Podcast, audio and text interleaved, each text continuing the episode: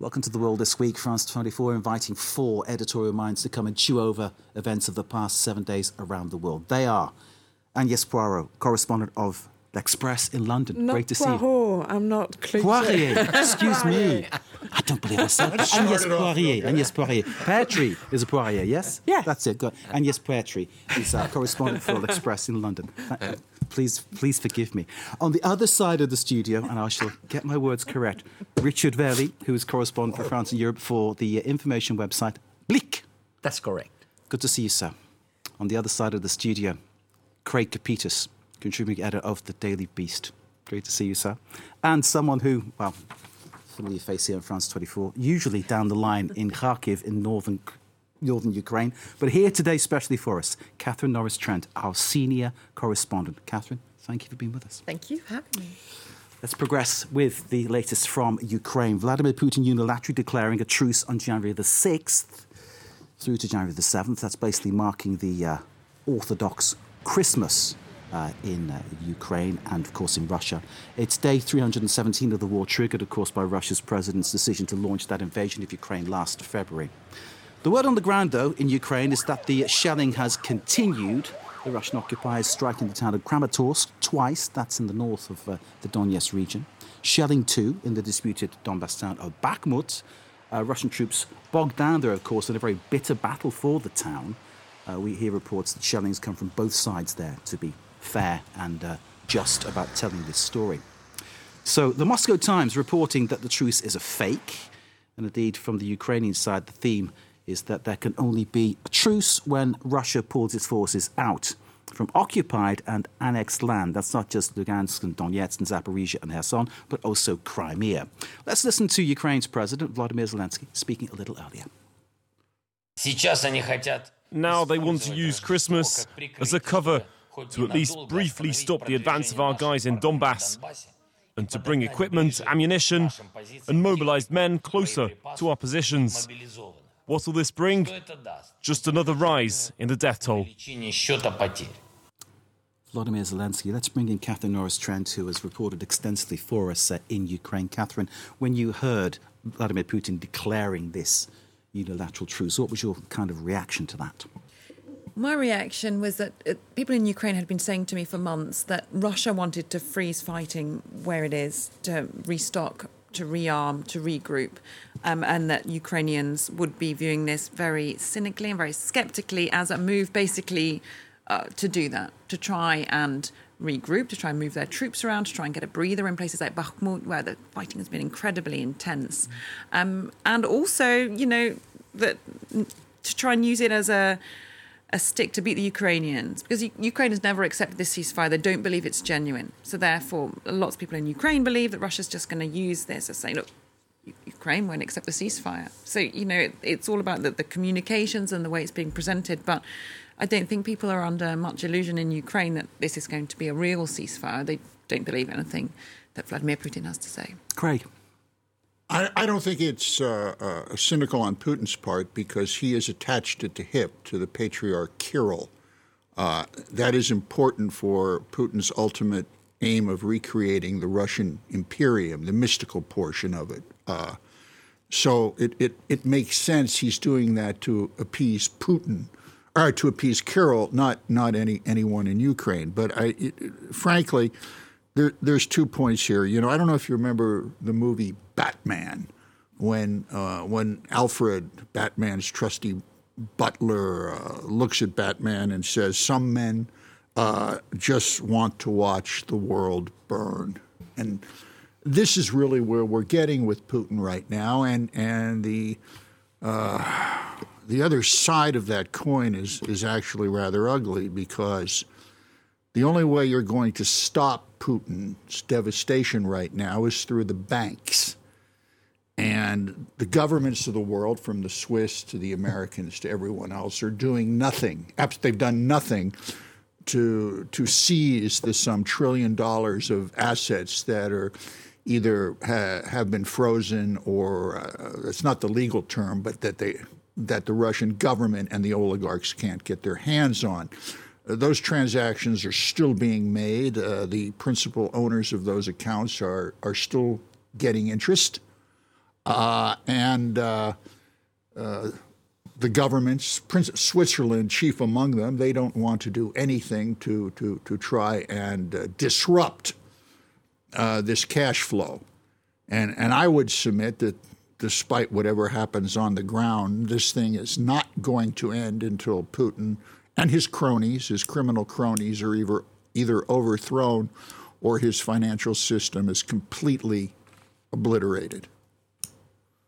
Roman Abramovich, former owner of Chelsea Football Club, cleared out a lot of his uh, stash, if you like, uh, billions and billions apparently before the sale of the club in order to avoid the situation that you're talking about. And yes, sorry. Well, that was easy.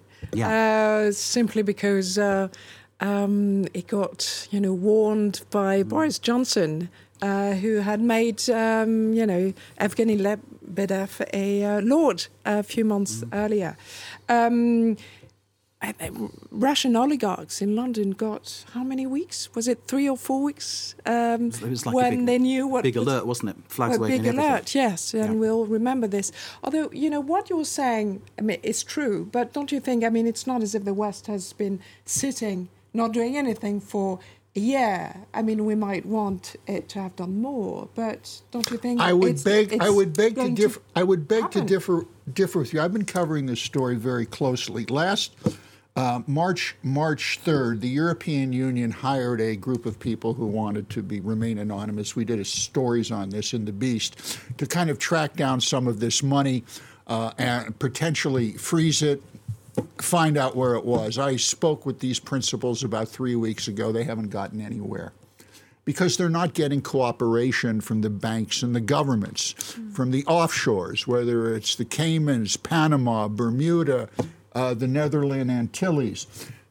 You're right, okay, but in the weirdness that's Russia and the international financial world, you're also wrong because the people who they've sent out to try and track these funds have principally gotten nowhere. And the Ukrainians, as Catherine well knows, have been screaming for this money to to be uh, seized Yeah. and turned over to them. And you're you're talking uh, in the neighborhood of a trillion dollars of Russian state assets. That's like from the state banks, and and and and private assets, and to get them, you basically ha- you have to go to a court. There, no one's trying to figure out a workaround. And one of the many problems, one of the many questions. Let's say you did try to seize these assets in a court. Can the Russians actually send in an attorney to defend their assets? Because they don't have any money to pay a lawyer. So would that mean that the court would have to go to the public defender's office to have a public defender defend Russia in court for the seizure of assets?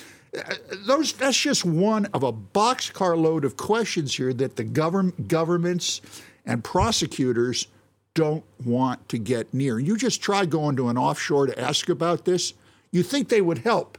You know, we did a calculation 38,760 people dead.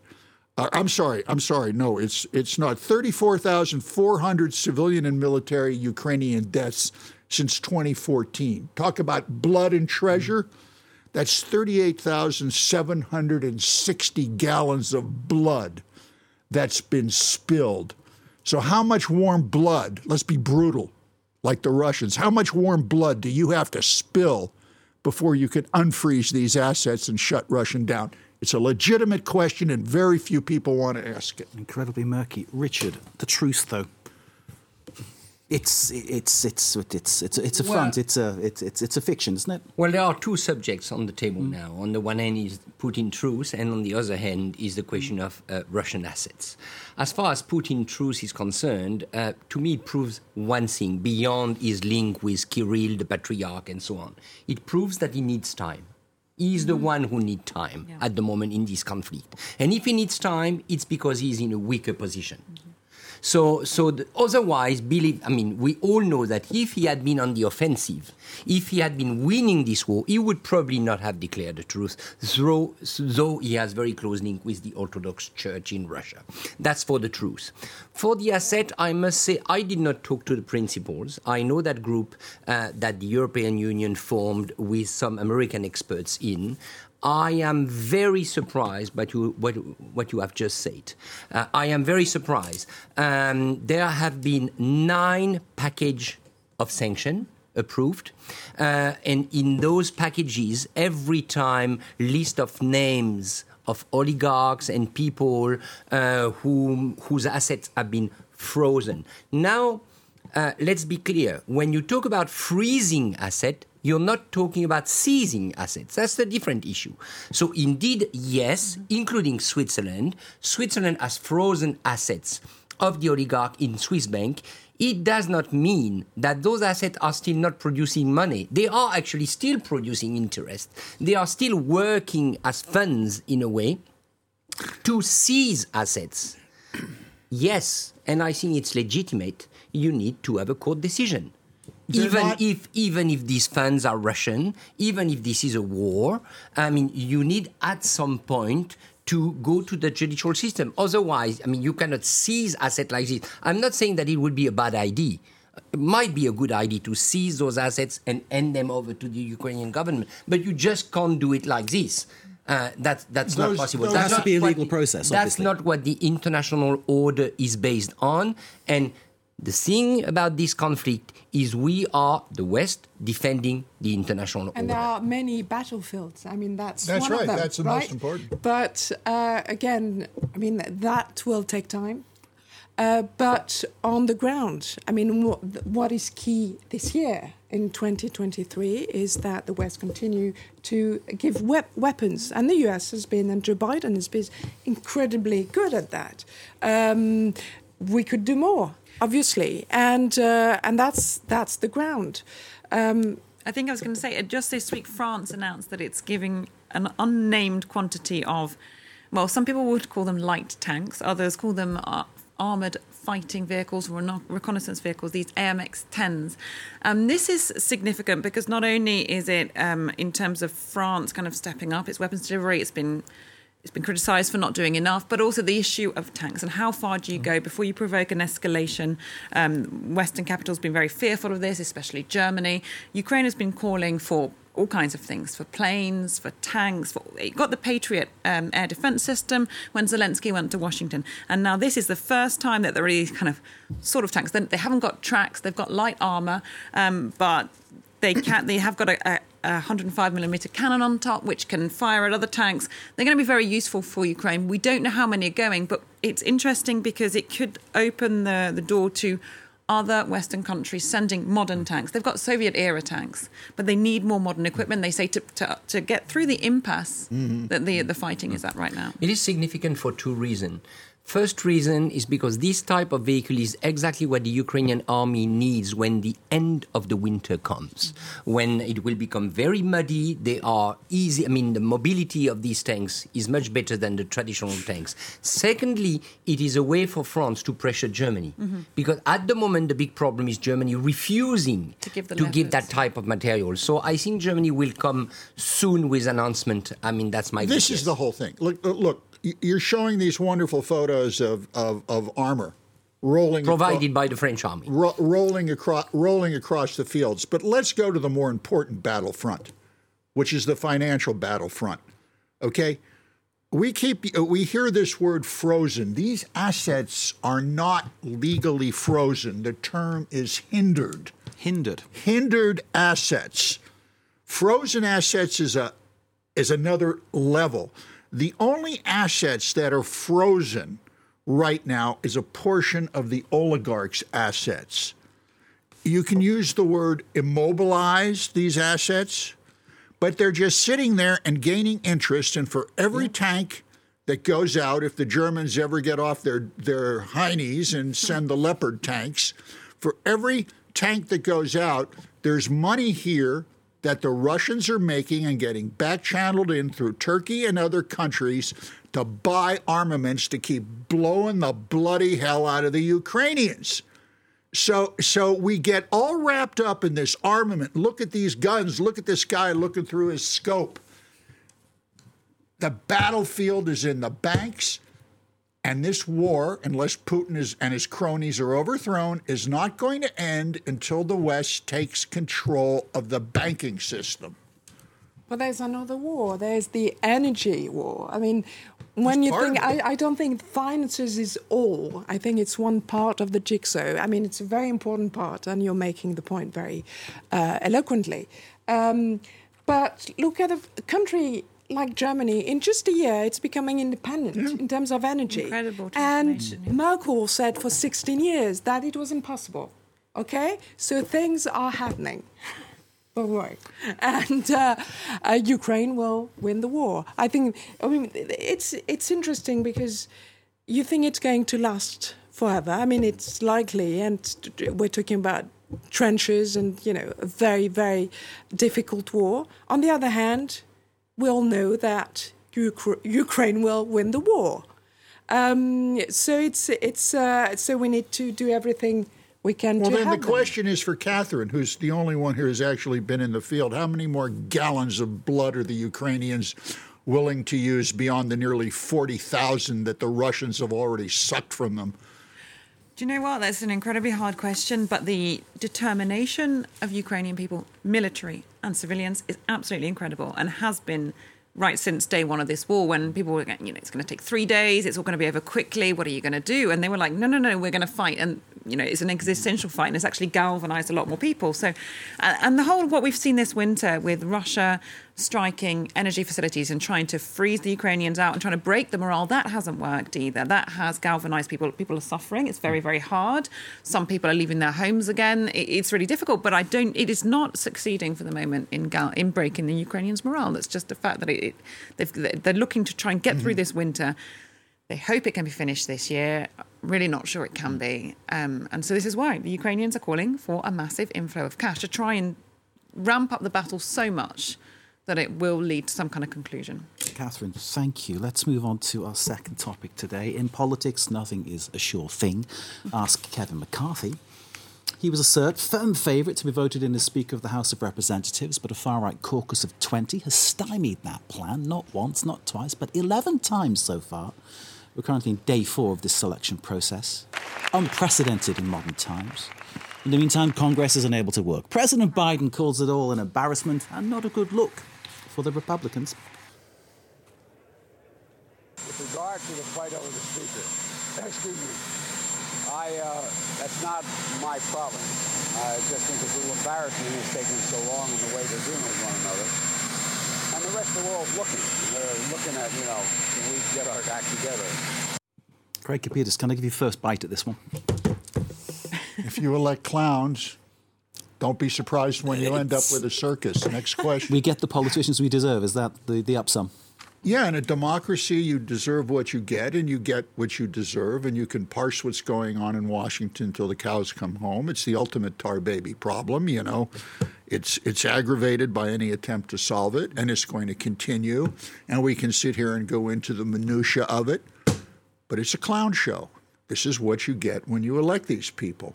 And by the way, I know it's on the agenda. We can say the same thing for your country, Great Britain. It's the same thing. It's in a democracy, it's the voters. And if the voters don't pay attention and elect these chuckleheads, what the hell do you expect? Indeed. Save the British thing. Save the British thing for a moment. We've got. Let's get through the American thing. And yes, do you have any thoughts? I'm sure you have many.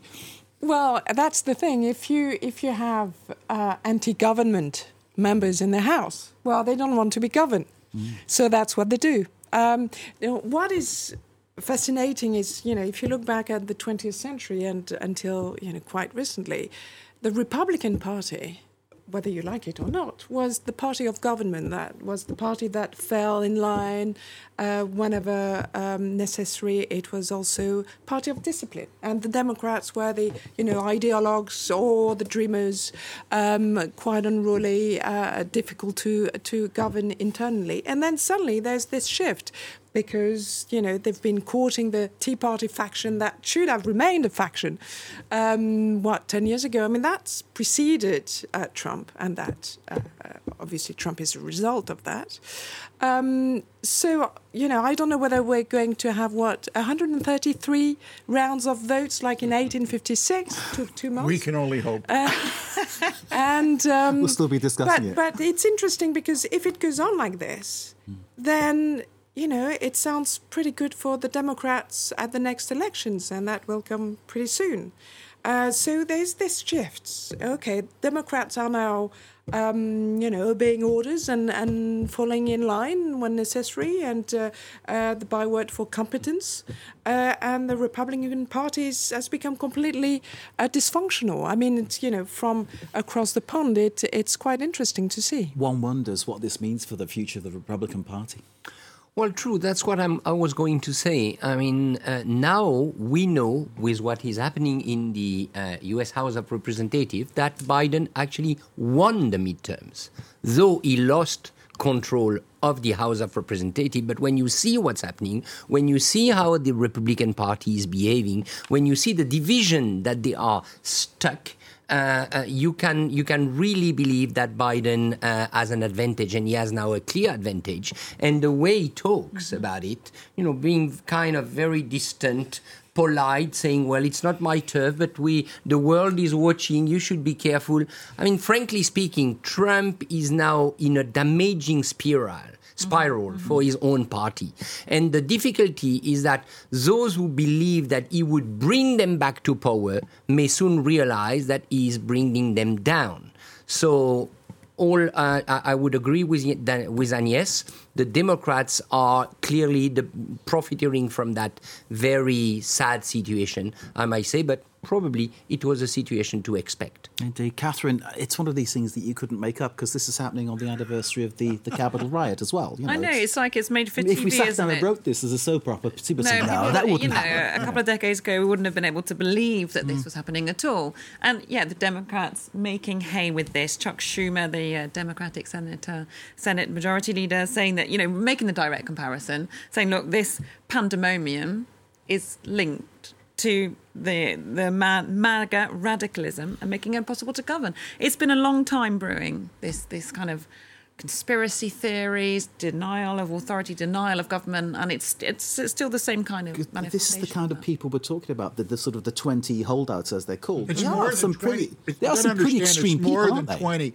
The den- election deniers are are three, four, maybe five dozen. They're, many of them are voting for McCarthy. You know, so so it's not just the, these these twenty you know Beavis and Butthead guys we have here. there's there's a whole Beavis other crowd. Butthead, the next two years is going to be nightmarish. And they call themselves the Freedom Caucus. That's one of their groups. Kind of ironic, yeah, isn't it? Yeah. Another another group of them uh, call, uh, call themselves the Liverpool Football Supporters Club. Don't but, go but there, Craig. Don't go there. Why on earth would they do that? I wonder. I, I, it has something to do with hubcaps. And yes, bring us back to the topic. you mean to Liverpool? That's the next topic. I'm trying to give you a segue to the Brexit. Oh, I'm loving it. Let's go straight to the UK because that's clearly where we're going right now. Uh, the situation then in the UK. Let's go to the UK because we were scheduled to go to China, but no, go to the UK. Uh, in the grip of strikes across multiple sectors, um, I'm thinking train strikes. I was fortunate at Christmas I was able to cross the country with no problems on a train when I went home to see family. Uh, but uh, notably, those strikes beginning pre Christmas are continuing, but many other sectors are downing tools as well over the cost of living crisis. And this all comes more or less two years to the day since Brexit was done. And how that's been done, eh? Promises to bring back control have proven to be hollow, to say the least. The NHS, in particular, the health service in Britain, overwhelmed by staff shortages uh, and of course the pandemic. Uh, some also point to uh, sort of privatisation by the backdoor policy of the Conservative government regarding healthcare, which is another issue we could discuss as well. But think about what Brexit meant, all these kind of things. You see Boris Johnson there in front of the big bus saying 350 million uh, per week goes to the EU. We'll take it and give it to the NHS. Did that actually happen? The bulldozer there getting Brexit done with his oven ready deal it all looks really burnt now, doesn't it, the whole thing? Think about Britain today. The OECD, just based up the street from us here in Paris, says that all of all of the G20 countries, only Russia, only Russia, is set to perform worse than the UK this year. An average UK household will be worse off, they say, than an average family in Slovenia. Nothing against Slovenia, but the idea that Slovenia and the UK I don't know. Basically, you're going to be worse off if you live in Britain than you would be if you're in Slovenia. Agnes. Where do we start? What's your experience of London, so, Agnes? So the strikes. I mean, let me give you just an example. Now, when you switch on your television Hmm. and watch Sky News or the BBC, you have a little, you know, banner telling you um, what you can expect on the day, and that you know you've got weather forecasts now. You've got strikes forecasts. Strike forecasts, So uh, you you know, and I do screen grab to just remind remind myself. Okay, so tomorrow. Uh, if you're a student, okay, uh, will my teacher um, uh, be there? Uh, will I be able to hop on a train? Will I, if I break my leg, what happens? Oh no, an ambulance? no ambulance and no nurses, and no, and of course there's a minimum uh, service um, in in the UK. But even the even Rishi Sunak's government wants to pass a bill uh, to an anti-strike bill, basically, and to make that a minimum. Uh, level of public service uh, be enhanced, and therefore, I mean, unions being almost in incapable of, of calling for a strike. Uh, and Keir Starmer said that if ever that bill was going to be passed, he would repeal it uh, once elected in only 18 months' time. Because, I mean, we have a, a Tory government that is in power. That is more, slightly more calm and more rigorous and more, you know, serious than the ones before. That's easy. Um, but really, this is all news. So Keir Starmer is really the guy that you know the whole public opinion is is watching and listening to, and um, all the polls show him to be ahead. Um, you know, by I mean, Labour is ahead by 20 points, um, so it looks almost assured that they will be in, uh, elected next year. But Labour is actually not backing the strikes, if we're still talking about the strikes. Um, it's been, you know, in July, it even sacked one of its uh, uh, transport minister in the shadow cabinet for having been to in front of uh, Euston um, uh, station in support, He showing stood, he solidarity. stood with the picket line showing So, solidarity. Because They he wants, it, yeah. yes, he says if you're in government, uh, you don't go to the picket line, you try and resolve the issue. And so they are they are acting as a government in waiting, but to the point of almost blurring the image of the Labour Party. So that's very interesting because the next year is going to be about Labour and Keir Starmer trying to um, move the party completely, you know, away from Corbynis, Corbynism, but also towards sort of social democracy to Blairism, you know, 2.0. Um, and if they is- manage to do this, they will win. Sorry, the only problem is that Keir Starmer is not Tony Blair in terms of charisma, in terms of presentation, and 18 months is a long time till the next general election. He's, he's It's- getting much better there. He's getting better, but it's uh, Well- it's still a bit creaky, isn't it? It's, it, It's- I, I feel that Labour can still mess. What this is he, a bottle here. of, of And wine? you, and you still have a big elephant in the room, and that is Brexit. Absolutely. So, how do you address the Brexit issue? How do you uh, uh, address the question of reconciling the UK with the EU? That means uh, bringing a, a new kind of agreement with the EU. How you dare to do that? And to me, I mean, I'm not an expert in UK politics, but Labour at the moment is still paralyzed over Brexit issue, and that is a problem. Because the only way to get the British economy back on its feet is to re-anchor the country to the European Union one way or another. Except Starmer, because, sorry, St- no, no, no. Go uh, ahead. uh, one line. Starmer said that he won't take the UK back Yeah. into the EU. No, he can't. He can't say that I, I for was the saying moment. re-anchoring the UK to the EU. I was not saying reintegrate. No, of course, but he can't even talk They're about Brexit during the campaign. They're I mean, because we're effectively in you campaign. should. You should.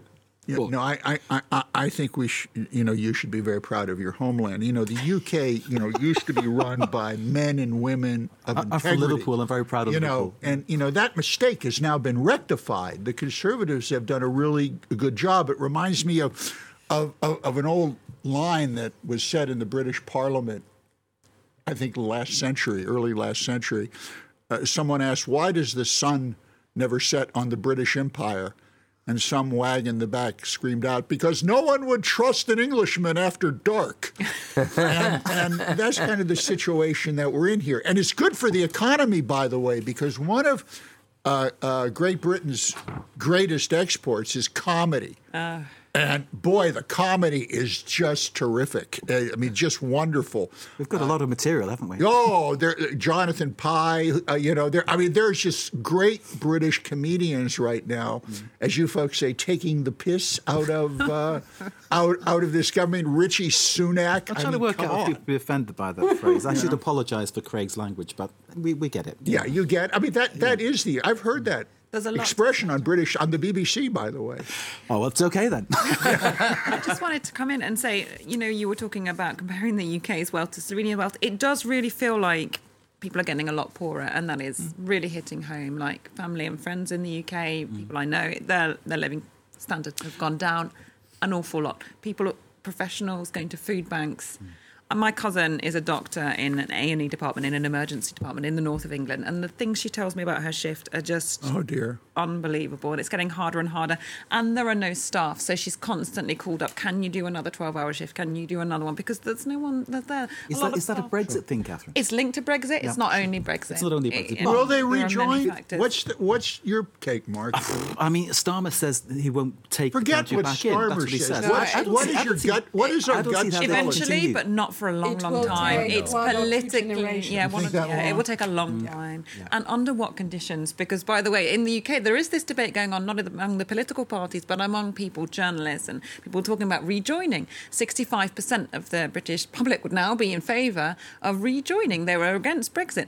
But the eu doesn't particularly want the uk back and the conditions would not be the same Let me put a question to you, Richard. Which will, which will happen first, Britain getting back into the EU or Prince Harry getting back into the royal family? oh god i thought we could I avoid- thought you were going to ask, will the UK get back to the EU before Switzerland will enter the EU? I was not ready That's a good to talk one. about That's a good Prince one. Harry. You mentioned Prince Harry before, so so I brought in, regarding. Switzerland, I think Switzerland will never be in the EU. Okay. How uh, about Prince probably Harry? Probably the UK will, it will be difficult and it will take time to go back. Now, concerning Prince Harry, well, there is a, a thing called, I would say, uh, feeling, fatherhood feeling, and I guess King Charles will probably forgive his second son for writing what he has written, I guess. You But maybe I'm not familiar enough with the British monarchy. And yes?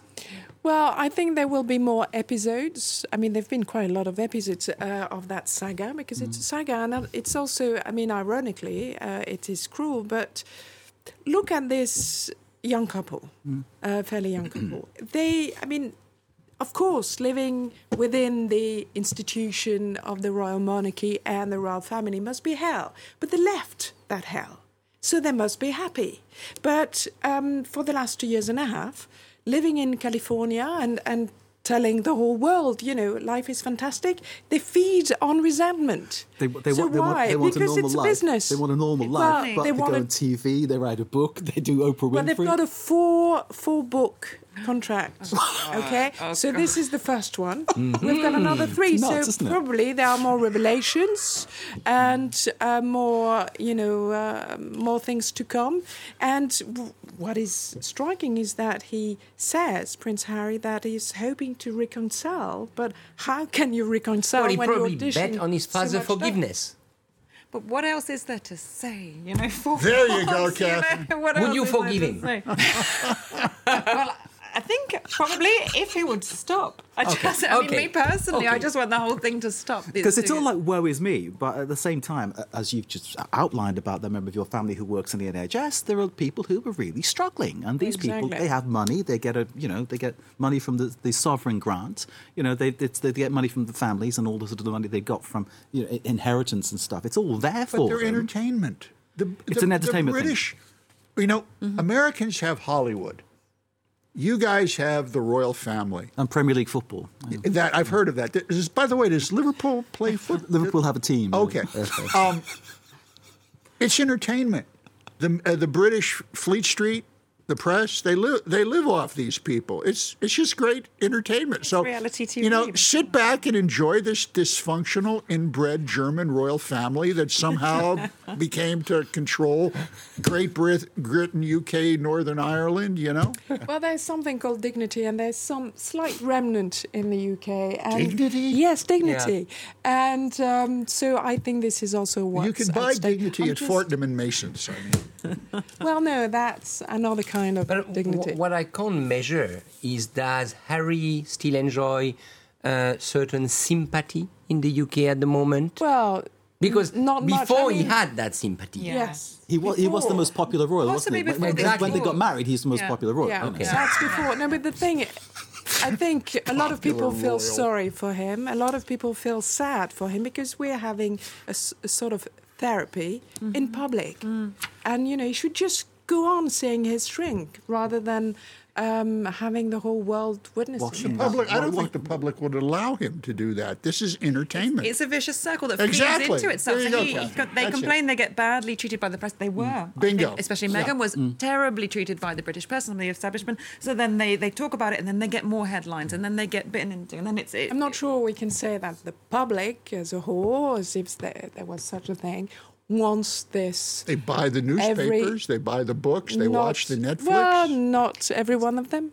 it's like it's like the NFL. Do you? American You're a. British citizen. Do you? I, I wouldn't watch it. I But it's watch it. distraction from everything that's There going on. go. We've been talking about in the UK as well. This is. It's why people watch soap reality operas, isn't it? TV. And this is a soap Yeah. opera. It's a whole thing. Yeah. I bought two British tabloid newspaper today. I admit. Aha!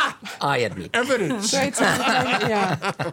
Richard, you proved the point. And one of them, the Daily Mirror, had that headline, It's All Over Now, with the photo of the two boys when they were at schools. yeah. So Well, Maybe it it's all over. Yeah. Let's quickly turn to our final topic uh, COVID and China. Uh, once again, in the same headlines this week, uh, images of hospitals in Shanghai sending shockwaves across the world, reminding people uh, where the pandemic started, of course, it's actually happening again.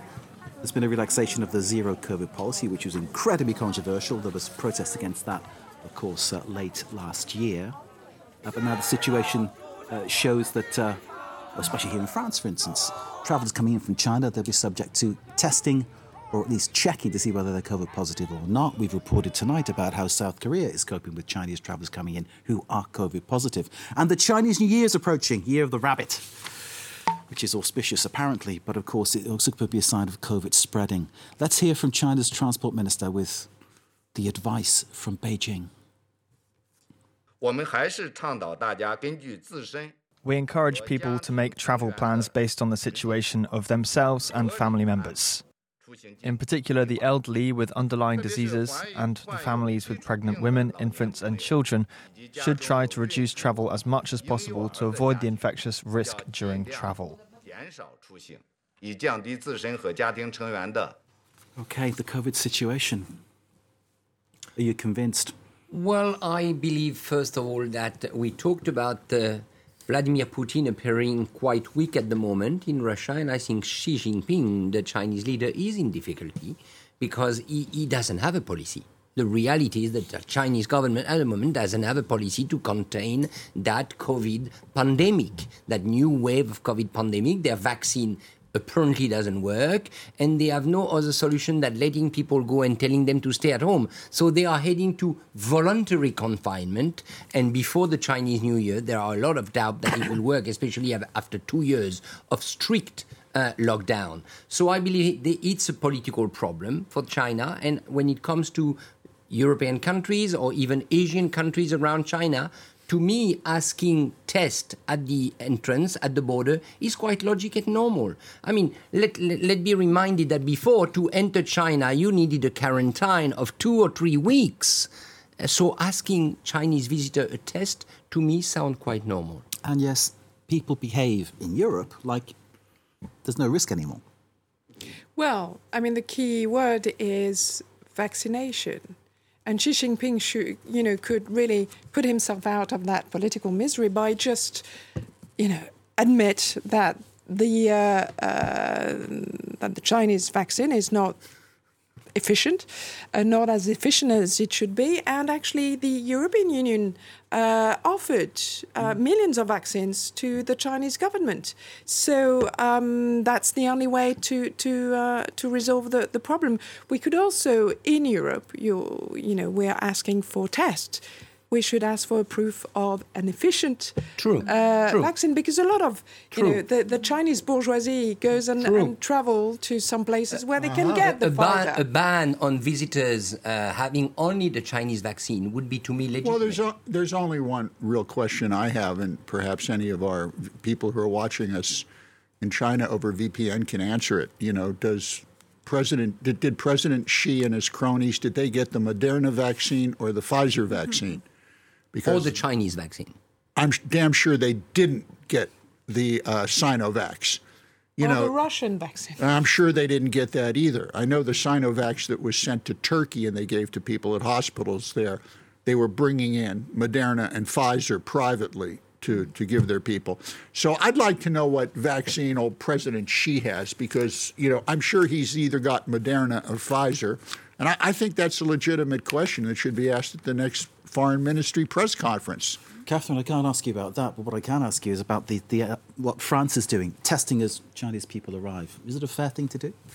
Well, we've had years of testing, years of travel restrictions. If there's a massive outbreak in China, which, by the way, we don't know how many cases there actually are because there's no things, reliable yeah, data. I think yeah. it's perfectly reasonable mm. to require tests from a country where there's concerns about. Um, uh, this is just going to get worse, obviously, before it gets better. It mm. is the the Lunar New Year coming up, and millions of migrant workers are going to be travelling back to rural mm. areas um, on packed trains and buses. This is going to be spreading to huge extents which we, we don't even know about now. China, this is its first national outbreak, and I think it's just, just really huge. Catherine, thank you very much indeed. Catherine Norris Trent, our senior correspondent. Thank you for being with us. Thank you to Agnes Poirier, correspondent for the Express in London. Thank you very much indeed. Thanks to Richard Werly from Blick website, France Europe correspondent. Great to see you, sir. And thanks as ever to Craig Copetas of the Daily Beast. Great to see you, sir. Thanks to you. You will walk alone, sir. Let's end on a football note. Pele was laid to rest this week. The king of world football passed away on December the 29th. It was my dad's birthday, actually. He'd been in palliative care for cancer. His family say it was COVID that actually claimed his life. Hmm. what a life it was. From childhood poverty to the world soccer heights. He signed for Santos FC age 15, went straight into the first team. At 17, he won the first of three World Cups for Brazil, the only player to ever achieve that. Pele transcended the beautiful game, as he called it, his name, a legend, will live on worldwide. Pele, then known simply in Brazil as the King, will leave you with these images of people mourning his loss and celebrating his legend. Thanks for watching The World this week. Você vai ver tudo bem pra você. Hoje é o dia do amor.